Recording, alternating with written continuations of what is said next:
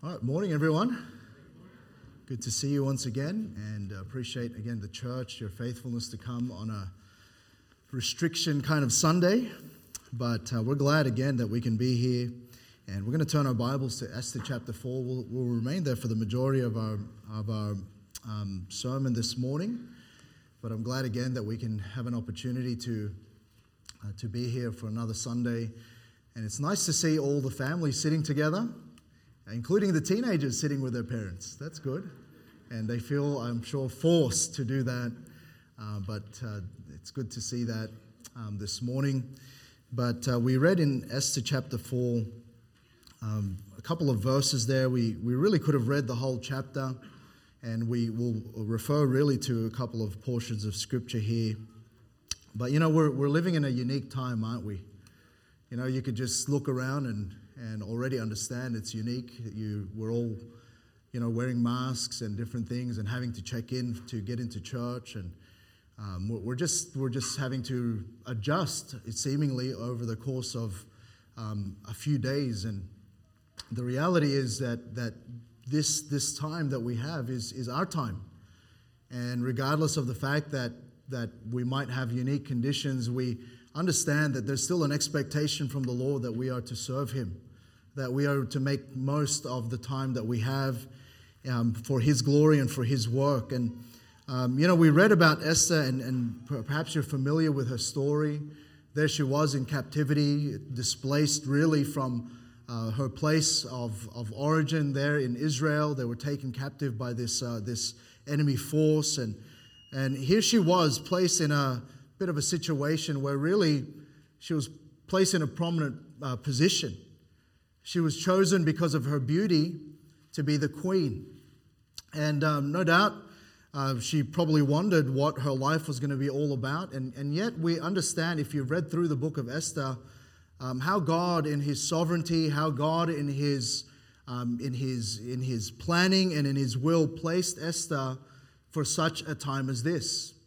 And I think we, we sometimes uh, we, we hear the, that phrase for such a time as this, and we sort of attribute that to Esther, but it was actually Mordecai that spoke that to Esther. It was actually a challenge to her about, about the, the fact that they were, she was there positioned for this great need. And she was a time, she was born in a time when, when she was actually greatly needed. She was needed for her time. She had to be a steward of that opportunity that God gave her. And I want to remind you this morning that actually, whilst we're here, this is our stewardship that we're supposed to do for the Lord. Our time here, we weren't born. Um, we weren't born in another century. We weren't born in another time. We weren't born in Esther's time. We were here now. And it's, it's this time now that God expects us to use for His work. And God has, in His placement, given you this time to uh, to, really, um, to really serve Him. And I hope that's your desire. I hope that all of these things that, you know, all of these things that are, are happening right now, all of the limitations that we might have, uh, that doesn't discourage us from the fact that we ought to steward the generation that we're, we're in now. You know, even David, the Bible says about David that he served his generation, and then the next few words, by the will of God. You, you understand that, that this generation that we have, you look around you, this is that God's will for you right now is to serve this generation. We're supposed to serve Him now, and we're born for this season. And it's imperative for us to understand that each generation and each era needs God's people to recognize that they're born to make a difference. You know, I think sometimes we can look at uh, years gone by and again sort of wish it was in those conditions, but understand that each era, God has placed His people to do something for Him. You're here for a reason, you're here for a purpose. And you might wish it was another time, and you might wish it was different conditions, but you have now, and we have now. And, God equipped Esther to, to do what she was supposed to do, and God similarly will equip us. And just was as Esther was placed to be used of the Lord through her beauty, we have our strengths and certain characteristics that are needful for this time. You think about some of the uh, personalities that God highlights for us in His Word. We see Esther had her beauty, and if she wasn't born beautiful, if she wasn't, uh, she didn't catch the king's eye, she wouldn't be in this position right now. And some of you, you're, you're maybe you're thinking, well, I have similar to Esther, I have beauty as well. All right, don't tell the person next to you. All right, but Moses, Moses had a rod. David, he had a sling. Samson, he had strength, he had a jawbone. Gideon, he had a pitcher and a torch. Solomon was given wisdom. Peter had a big mouth. Some of us can relate. Paul was a Roman citizen trained in the law. But all of these different personalities, God enabled, God equipped for their time, for their generation. And I want to I want to remind you this morning that God will use you and God can use you in who you are. Right? We don't have to think about being someone else. God will use you for who you are, and He's going to equip you in that way. But there was a couple of things that, as we think about Esther and her story, and there was no doubt God put her there to be used. But she had to overcome some things. And, and I think sometimes, sometimes we don't recognize these things in our lives and, and we don't see our lives used for the Lord. And I want to bring out these three things that Esther had to overcome to be used. And perhaps there's, there's some of these things in our lives this morning. And I want to tell you that, that my desire for my life and my desire for the life of this church is that everyone would be used by God. I hope that you would ambition that. I hope that, that somewhat as you look at the season of your life that you're in, and somewhat as you look at the, the, the time that we're living in, that you would recognize that God would want to use you. I have no doubt that in this uh, in a room this size or the crowd this size that there's some young people here this morning who God would call to the to the gospel work. I have no doubt there's some of you who are sitting there and you're, you're, you're just being you're just waiting you're waiting for an opportunity. Can I tell you that the opportunity is now? God placed you now and God will have you to be used, but you've got to overcome some things. And Esther, as as she was challenged by Mordecai, we're going to see that in their conversation, we're going to see a couple of things that she had to overcome. And so we're going to pray. We'll ask the Lord to bless as we get into the message this morning. Father, we love you. We thank you, Lord, for the time that we have. And Lord, recognize, dear Lord, this, this special season we're in. We're in a unique time. And Lord, just like, Lord, generations who have come and gone, Lord, you've, you've, just, you've just expected, Lord, that we steward this time and that, Lord, you would in our generation use us. And so I pray that you'd help, Lord, our church, help us, dear God, to just, Lord, perhaps consider some of these things and then help it, Lord, to just then be, be highlighted and then, Lord, in your grace, by your power, be removed. And I pray that you'd help us, dear Lord, to just understand these things in Jesus' most precious, holy, wonderful name. Amen. Notice verse 5 here this morning. And so Mordecai, as you know, he was, uh, it was Esther's uncle. He, he, was, uh, he, he heard of a plot to, to assassinate the king. He was able to let the king know, and, and so he was able to then be a trusted advisor. He had, a, he had an enemy called Haman who wanted to get rid of him, though, and, he finds all of these things out. And, and Haman, in, in, his, um, in his desire to eliminate Mordecai, plots a, a way to eliminate him by killing his people, the Jews. So now that's the context of our story. Mordecai finds out that Haman wants to do uh, put, put a law through to, to make sure that the Jews were wiped off the face of the earth. And isn't that a pattern over the years, hasn't it been? And we see that, that really Mordecai understands now the reason why Esther had to be in the king's court. And so he sends word to Esther about the situation. And notice with me in verse, uh, verse 5, and this is now, um, now he sends a messenger named Hatach. He says, Then called Esther for Hatach, one of the king's chamberlains, whom he had appointed to, to attend upon her, and gave him a commandment to Mordecai to know what it was and why it was. So he, he, she sends a messenger, Hatach, to Mordecai to, to understand why he was mourning. He was, he, when he heard of the plot to, to kill all the Jews, to destroy the Jews, he, he did what the Jewish custom was. He rent his clothes and he mourned. He was in sackcloth and ashes, and he was, he was behaving in a way that, that a mourning person would behave. And so Esther, in her, in her, to her credit, she looks at that and she wonders why that is. But she had no idea. She didn't understand the situation. She didn't understand why Mordecai was behaving that way. And here's the point I want to make. The, the question that, that Esther asked was really due to this. She had to overcome her ignorance. She didn't actually know what was happening.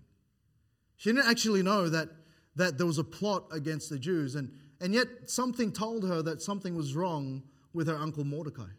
Something was up. And, and so she sends one of her uh, chamberlains to go there. And, and Esther was unaware of the problem and she was unaware of the opportunity. And, and many Christians, I think, live blissfully unaware of the need to step up. Th- this doesn't excuse them. When we first arrived in Australia, I was, uh, I was seven years old. My sister was six. And, you know, I spoke a little bit more English, but she, she hardly spoke English. So we were going to a, a public school in Sydney and we were, uh, you know, attending, attending different classes. She was a grade below me. And one of the, one of the weeks, it was a, I think it was the second week of school, Irene come, came home with an, uh, an award. My mom was very surprised. You know, she got an award already, and, and she got the award for most behaved. And so, of course, my parents were pleased. And so they asked Irene, How did you get most behaved? She said, Well, I didn't understand anything they said, so I just sat there and smiled. and sometimes we can just be blissfully unaware that things are going on in our lives because we don't understand. We don't quite understand. We're, we're, we're, perhaps a little unknowing of the situation where it really is. And you know, sometimes we can we can live life and sort of let it just pass us by and live with what we know, but there's other things that we should know. And sometimes we've got to overcome our ignorance. You know, Paul was that way. If you quickly turn to 1 Timothy chapter 1, notice what he said here, 1 Timothy chapter 1.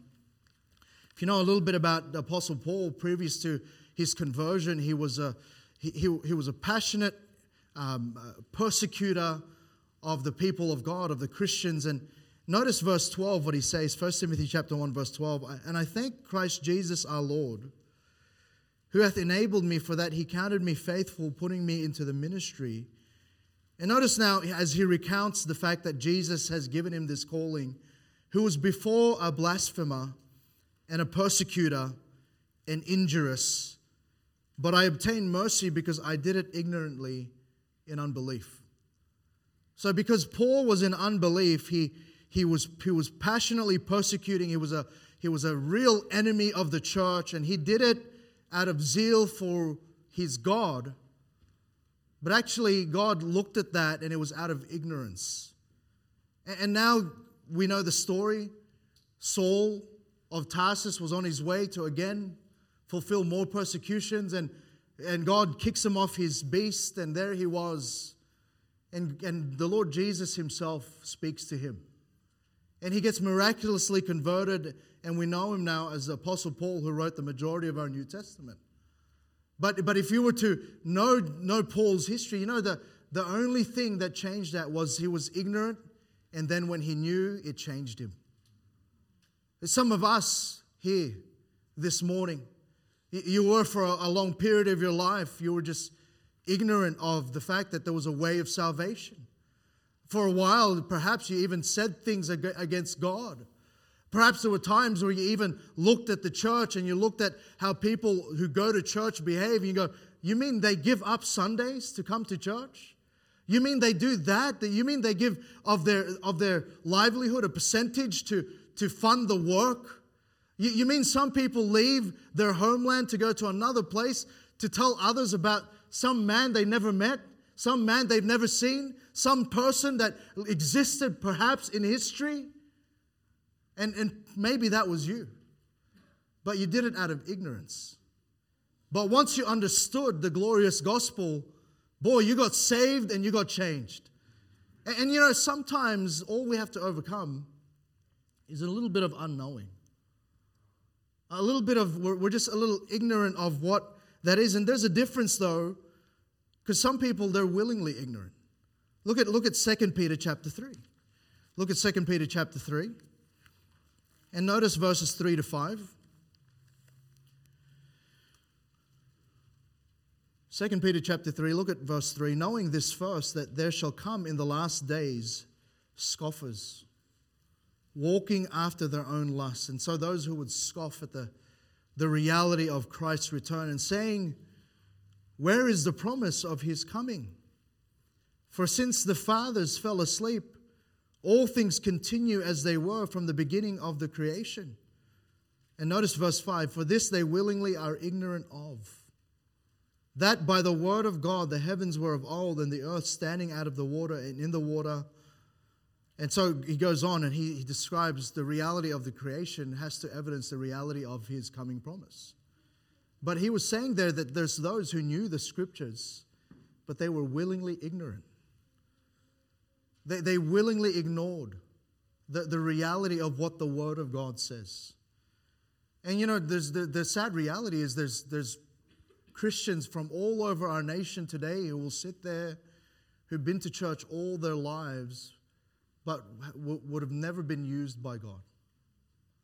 Who, sat there with all of the, the gifts and the talents and the, the, the enabling that God, in His sovereignty, has provided that person. And yet they, they would have just sat there all their lives, and perhaps they're even saved, but they'll sit there all their lives and for many, many years, and it could be decades, be unchanged and be just like those who never heard. And the only reason is because they were willingly ignorant. They heard, but they didn't hear. They heard, but they were never changed. And there's a difference between being ignorant of your responsibility and being willingly ignorant. And we've got to be careful. And, and here, Esther was ignorant of the problem. And she was ignorant of the, the opportunity that, that she actually had to solve it. And, and, you know, she did something about it, though. She found out. You know, uh, you understand that God, God's not opposed to our questions. In fact, God's not even intimidated by our questions. You know, sometimes what we do is we, we'd rather be happy in our ignorance you know that saying, ignorance is bliss. But you know, much of God's word is all about revealing to us the true conditions, the true condition of our, of our own heart, the true condition of, of humanity in its lost state, and the true the, the reality of our victory in Christ. You know, it's a good thing to find out. You know, the great thing about our God is if we seek Him, we'll find Him. And, she sought to know you know, it reminds me of another character in the Bible, Nehemiah. You know, when Nehemiah got a report, uh, when, when Hananiah, one of, his, uh, one of his fellow countrymen, uh, came back to report on what was happening in Jerusalem, he asked, What, what is the state of Jerusalem? What is happening in that city? And you know, sometimes we'll, we'll sit in, in, a, in a time like this, and perhaps someone uh, from the, uh, who's, who's a missionary perhaps will will send a report and we just sort of, it's just another missions report. And we never ask the question. Uh, perhaps some of you who are sitting here, you went to Longreach this week. And we ought to have an opportunity to ask you, hey, what was the conditions of Longreach? What, what happened there? What, what can be done there? You know, when I was a kid, I was just, um, as kids are, very curious. And I used to, used to love remote control cars. That was just my favorite toy. I, you know, we lived in the countryside of the Philippines when I was real young. And we had, we had, we had my, my parents, my, my mum's siblings, who some of them lived in, um, in London, some of them worked overseas. And so from time to time, they'd come back, and I always asked for a remote control car. And I was glad because they could afford it. So, so they would come back and they would, they would give me another one. But I always wondered how they worked. And in my little mind, I imagined that there was a little driver in there, you know, and, the, you know, like um, with a little helmet and, and for however reason, that remote control communicated with that little guy in there. And I don't know how he got fed. It must have been why the batteries were there, but that's how I imagined it in my head. And so until I got a little older and I started to take it apart, because you know, all that time when I was a three year old, four year old, five year old, I was thinking, I need to find this little man and thank him for turning when I want him to turn. And you know, I was doing that out of just curiosity. But I started to take that apart. I started to ask my dad, who really by training is an engineer. And so he started to explain how radio frequencies work and how that can maneuver things remote. And so I began to understand that. But you know what it was? It was at least curiosity. It was at least understanding, trying to understand. And, and you know, the barrier of ignorance can be the stumbling block for many, of just not wanting to know. And, and really, sometimes we're just plainly, we're just unknowing of the problem. See, she asked to know what it was. Why, why was Mordecai behaving that way? You know, have you ever asked yourself, why, are, why do missionaries seem to just be so passionate? Have you ever seen those perhaps who just seem to be so so gifted and then suddenly they surrender that and they go do something else for the Lord? You're asking why are they behaving that way? Maybe you're wondering why some Christians seem to be so bothered by the world and the urgency of the mission. They seem to be so passionate, yet you sort of go, well, I'm not affected that way. You know, it's got to do with knowing that there's firstly an, a problem, there's an issue. I referred to Nehemiah earlier. Again, he, he was concerned. And you know, uh, it, it, would, it would do us all good if we were just Christians who were more concerned. If we were just concerned about the reality of the world that we live in. If we were just more concerned about some who it just seems to be, it just seems out of place the way they're, they're handling things. And we just need to understand that, again, even in, in, in the context of our, the world around us, we, we live in a unique time. You know, there's an urgency, there's a problem, there's a lack of laborers. You understand that we, we still have, if you look in the map at the back, uh, 10, the 1040 window. That whole region of the world where there's 4.7 billion people where only 3% of the missionary force works and labors today. But if you do the maths, that's the majority of the world. You understand that, that, that there's towns and there's cities in Australia that still in their downtowns, there's no, there's no gospel preaching church. And sometimes we, we rattle off those kind of statistics and it just doesn't sink in. But, but that's part of our inf, inf, informing. You understand that there's, there's still towns out west that still need a gospel witness. And, and we had a group here that went this week. And I, I won't make you stand, but, but some of you, you came back and that was your first time further than your city and you got to see something and now you're, you're just, you're more knowing. You understand the problem. You understand. And I hope that you get a chance to at least vocalize, verbalize some of those things that you've learned. That's a good thing. But what I'm saying is there's a, there's, an un, there, there's a lack sometimes of understanding the problem in the first place. You know, if you, you were to sit and we were to talk about ministry in Australia, I'll tell you that a lot of our pastors are, are just aging. That there's no, there's no production line, so to speak, of those that will come behind them. And there's, there's not that, that, that, that focus of perhaps training the next generation to come up and serve the way they should. And, and the reality is, every generation is going to pass away, but another one should follow. But part of the not recognizing the problem, not knowing the problem. But you know, when you don't know the problem, you don't know what the opportunity is. And what, what Esther found out, look at verse 8. So Mordecai tells uh, tells him about the, um, the, the issue with Haman. In verse 8, also he gave him the copy of the writing of the decree that was given at Shushan to destroy them, to show it unto Esther, and to declare it unto her, and to charge her that she should go in unto the king to make supplication unto him and to make request before him for her people. She was a Jew herself. She was placed in this time, in this place specifically, as we see God's plan unraveling for this very reason.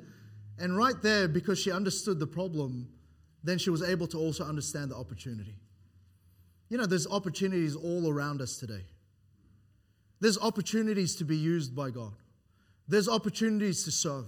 There's opportunities in our church. There's opportunities in, in different areas of our city. And, and you know, you understand that, that you won't know that if you don't understand that there's a problem in the first place. But once you do know that, please don't stop there. Understand that that's an opportunity for you. And there's an opportunity. And what Esther didn't realize, though, was her question was also helping her ignorance about her opportunity. You know, many times when we don't ask the right questions, we don't get the opportunities, we don't understand the opportunities. And, and, and sometimes we become a little disengaged. You know, in a, in a setting like this where there's an active voice and active listening, sometimes it, it stops there. But we ought to walk away from a, a, every message and ask this question Lord, what wilt thou have me to do?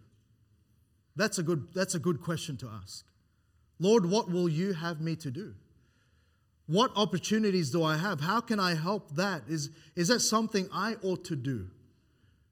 And ask good questions. You know, sometimes we, we come and we go and we get nothing really because we're not, we're, not, we're not understanding that this is for us. It's an actionable thing. And the opportunity came for Esther because she asked the questions. You know, many Christians can have greater opportunity for the Lord if they just ask those questions. If they weren't just settled on their unknowing. If they weren't just settled on just being where they're at now, but understanding that there's a problem. Understanding that you don't have to be unknowing, you can know. And so the first thing that she had to overcome was just simply ignorance. And, and there's, I'm sure, uh, in a, in a church like ours, in a setting like this, that many of you, you know. You know that when you go to work tomorrow, that there's going to be those that are lost.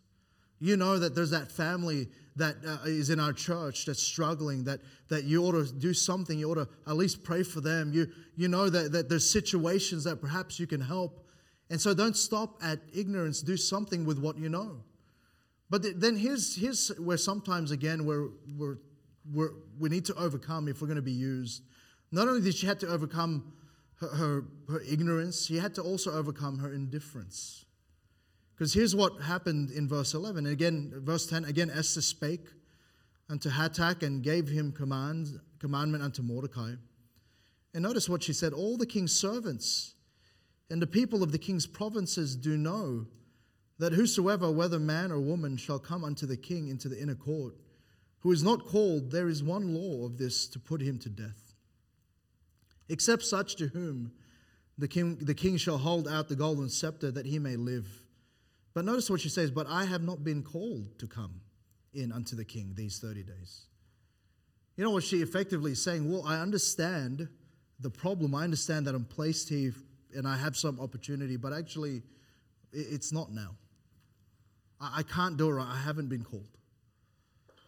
You know, many Christians will say the same thing I haven't been called. I haven't been called. No, no, we're all called. For we are his workmanship created in Christ Jesus unto what? Good works. We're all called. We don't have to wait for a call, we're already called. And here Esther was saying, Well, I'm not called because the, the king hasn't called me. Uh, it's, it's out of, outside of that, that period. And what she was, she was at this point, she was indifferent. She understood now. She was no longer ignorant of the problem. She was no longer ignorant of the opportunity, but she was indifferent. You know, often it's not in the knowing, but it's in the owning. Do we own? Do we take ownership of what we know? Do we take up our own responsibilities of things? Do we, do we look at that and do we take responsibility? See, there's a big difference between knowing about the problem and doing something about the problem. And Esther, at this point, had to overcome her own indifference. There are too many Christians know about the problem. They, they've been taught, they've seen, they've heard, and yet they still don't pray, they still don't witness, they still don't give. And all along they have excuses. It's not what I'm called to do. You know, Jonah was a bit that way. Jonah understood his calling to Nineveh, but he was indifferent to it because it wasn't a people he liked. It wasn't something he wanted to do for God.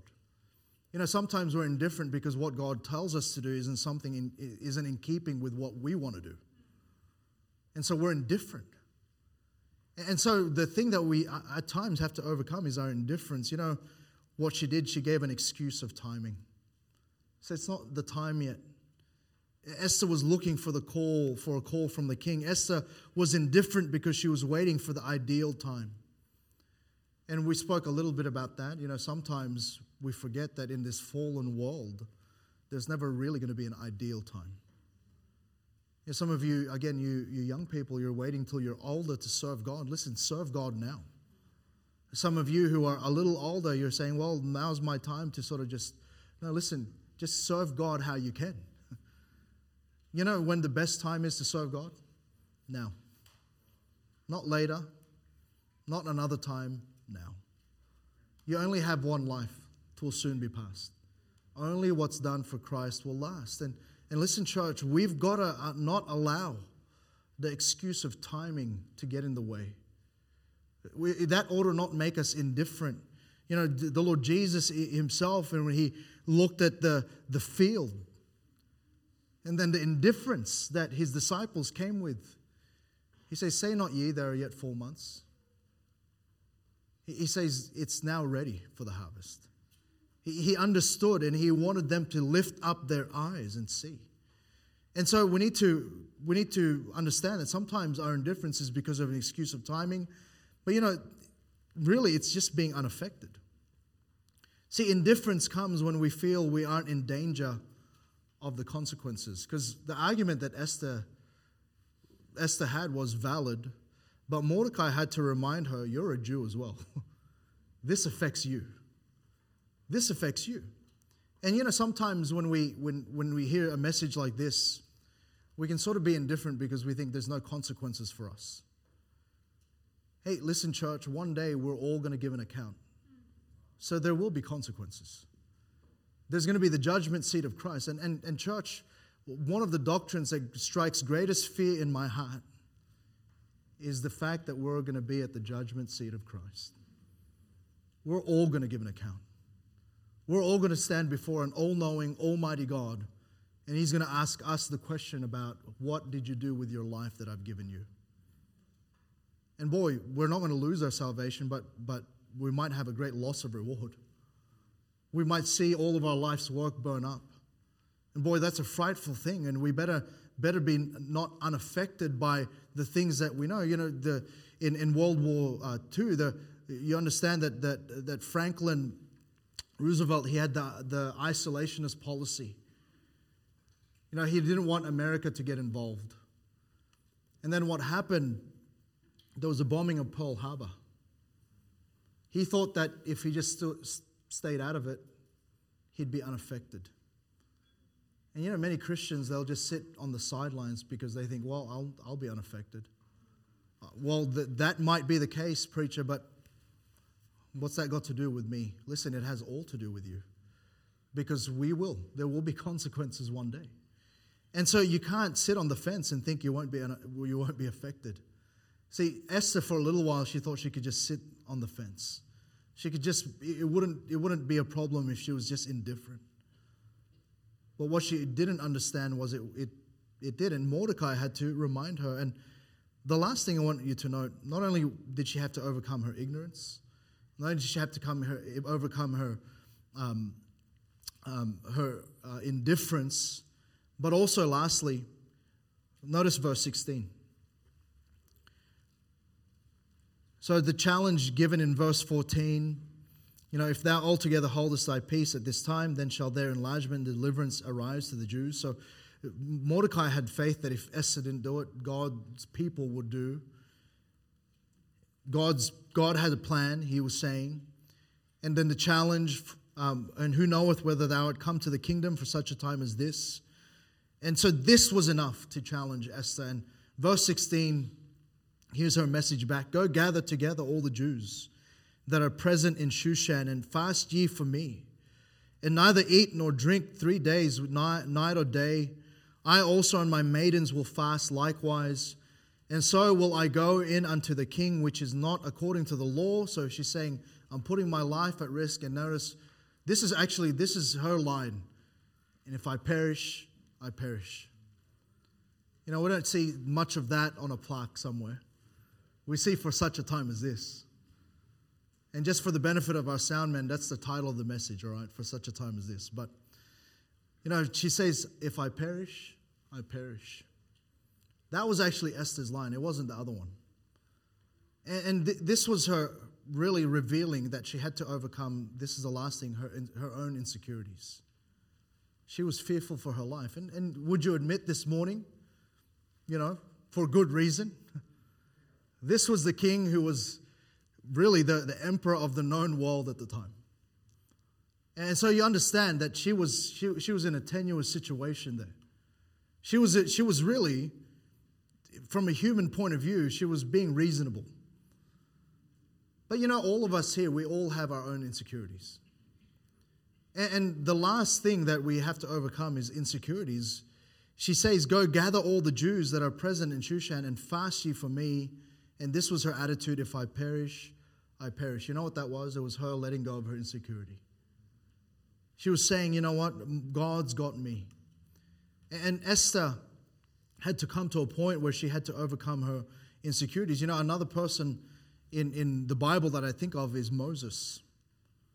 You know, Moses, who was there in the backside of the wilderness, who was there for, you know, what he thought was going to be the rest of his life. And then God intervenes at the, the burning bush. And then finally, Moses understands he's got to go now. And then what does he say? Ah, I'm not a good speaker. says, I can't, I'm not an eloquent man. And then God had to remind him, who made the tongue?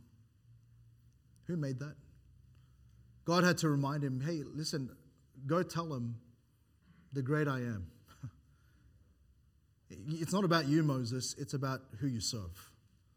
It's not about the, the shortcomings that you have because everyone has shortcomings. No, no, it's about, it's about what I have bid you to do. And we have to overcome our insecurities. I remember when I when I first started in, in, in children's ministry, we unfortunately at the time at the at the church I was only 14. We had a bit of a church split. And many of our leaders left who were a little older than I. They were all the, the children's ministry workers. They were all in their 18, 19s, and 20s. And I remember the first Sunday we had Awana at that time, and we turned up, and usually I just sort of turned up because my sisters were there.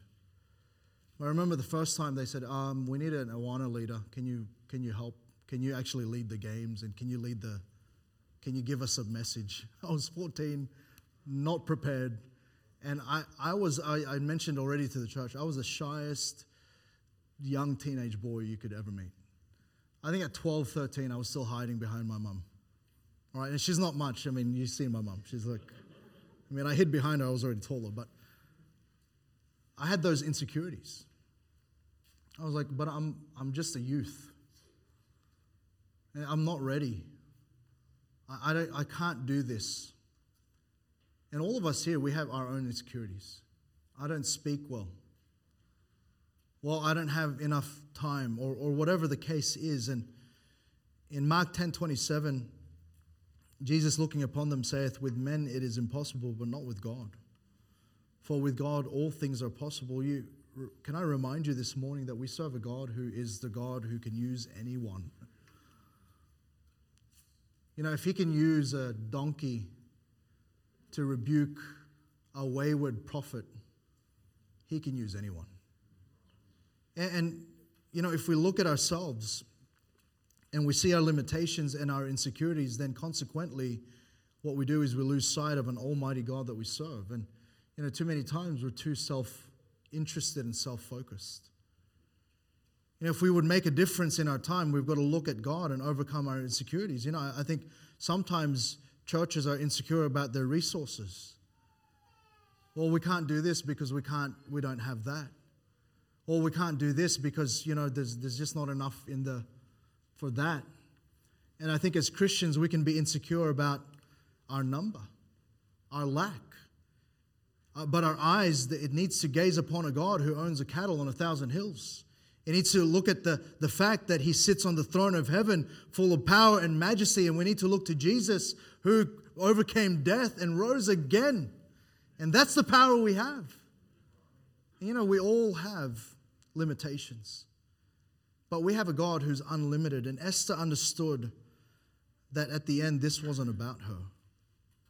It was God using her for her time. And, and you know, the interesting thing about the book of Esther is God is not mentioned once, but it is the most evident that He is there. And, you're going to look at your life if you just follow God and if you just overcome your insecurities. And you're going to look back at what God has done. And, and in those moments, you may have even questioned whether God was there. But in all honesty, you look back and God was all over the place. But you've got to overcome your, your ignorance, your indifference, and your insecurities. You know what she had to do? She had to subdue her flesh. And all of us here, the reasons why we have insecurities is we, we have our flesh. We, we, we have this thing that we have to overcome. And you know how she did this? She said, Fast ye for me. She understood that, that there was a, this was beyond her, her physical means to do this. This was a spiritual thing, and she had to subdue her flesh. And, you know, often we've got to put aside our natural inclinations to see God work. You know, the natural inclination of survival, the natural inclination of self preservation. I remember the first item I, I, sang. You know, I was, I was mentioning to some of you this, this week that my first real ministry in the church was in, in music. And I love the fact that we can sing praises to God. So I was able to see, I remember I used to get so downright nervous. And I would sweat, you know, I was this teenager who was still trying to find his voice right. I was still breaking my voice. And, and I remember standing there, it was my first group, you know, group song, and it was in an ensemble. And I just was, uh, that morning I woke up, I warmed up, I, I, I did my notes again. I was so paranoid about And you know what? It wasn't a blessing because I was too focused on me. And uh, I forgot the spiritual side of music, it was to praise God. And I've learned that since. But you see that, that she had to put away her natural inclinations to see and sense God's great power you know, she had to master her feelings. And, and that's, that's where sometimes the key is. You know, to overcome our insecurities, you've got to master your feelings. Because what, what it is when you step out, sometimes there's no net. Sometimes it is sink or swim. And, and in that, you've got to overcome your fe- uh, overcome. You've got to master your feelings. See, at the end, it was this if I perish, I perish. And her feelings of fear and doubt, they had to be taken a hold of.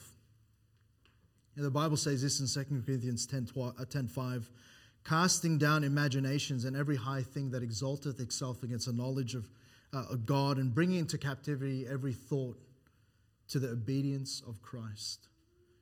You know, when, when God gives us a thing to do, all your insecurities will come flooding into your heart. And you've got to, you've got to have those thoughts captive to the obedience of, of Christ. You've got, you've got to allow God to capture those and hold those away and not allow those to hinder you. Uh, I understand feelings have their place. You know, we ought not to approach God without, a, without the part that He's given us of emotion but I want to tell you that it has its place, and really it's the cart that's led by the horse. You know what feelings are? Feelings ought to come after truth is obeyed. And, and, and feelings can't lead you if you're gonna if you're gonna do the uncomfortable and do the dangerous for God at times. You ask any missionary who's gone to another field who has to learn a language and meet new people, and sometimes through perilous jungles and all of that, you know what they have to do? They have to master their feelings. They've got to let that be subject. And uh, for us, even if it's feelings of inadequacy, anyone been there? Just inadequacy. Am I able to do this? Is, is, this what, is this really what I'm supposed to do? Feelings of inadequacy, fears of failure. That's a feeling. Feeling of pride. Why? Because it's self dependency. You've got to master those feelings and how you feel, it isn't an excuse for doing wrong. And so Esther had to overcome those three things. And I wonder where you're at today. You know, the great thing about this is, is this through Christ, through Christ, He's answered all of those. You know that the Lord Jesus is the sum of all wisdom. He's wisdom personified. You understand that, that He is the one that can give you the passion that you need to move from indifference to, to action.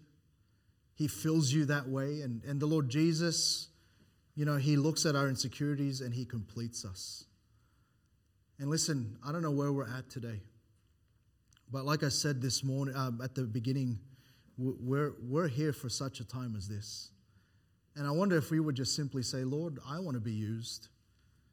And I, am I'm, I'm willing to, to ask you to just help me to overcome these things in my life. Help me to, to understand more.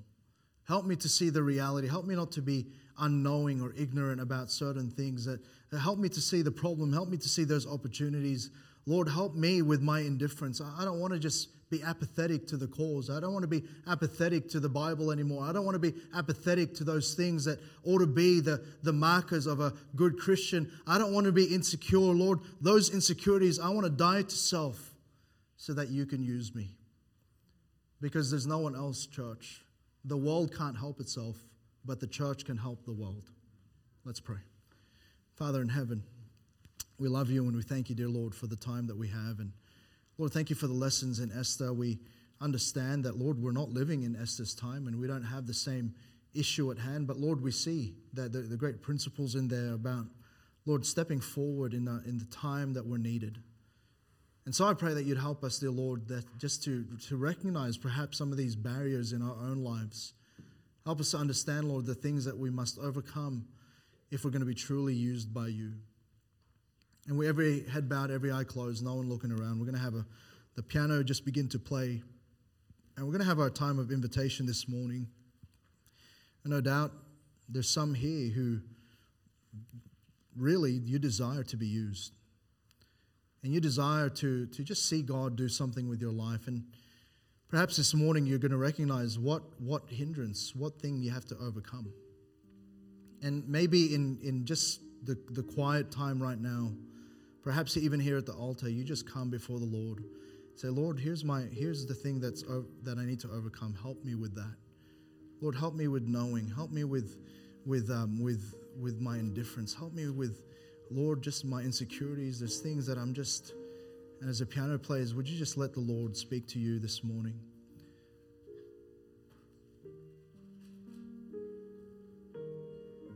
whatever the Lord wants to work in your heart about. Maybe it's just a determination to be used by the Lord. Maybe it's just a reminder that you do, you're called, and you're called to work a work for Him. So, church, let's do business with the Lord this morning as a piano plays.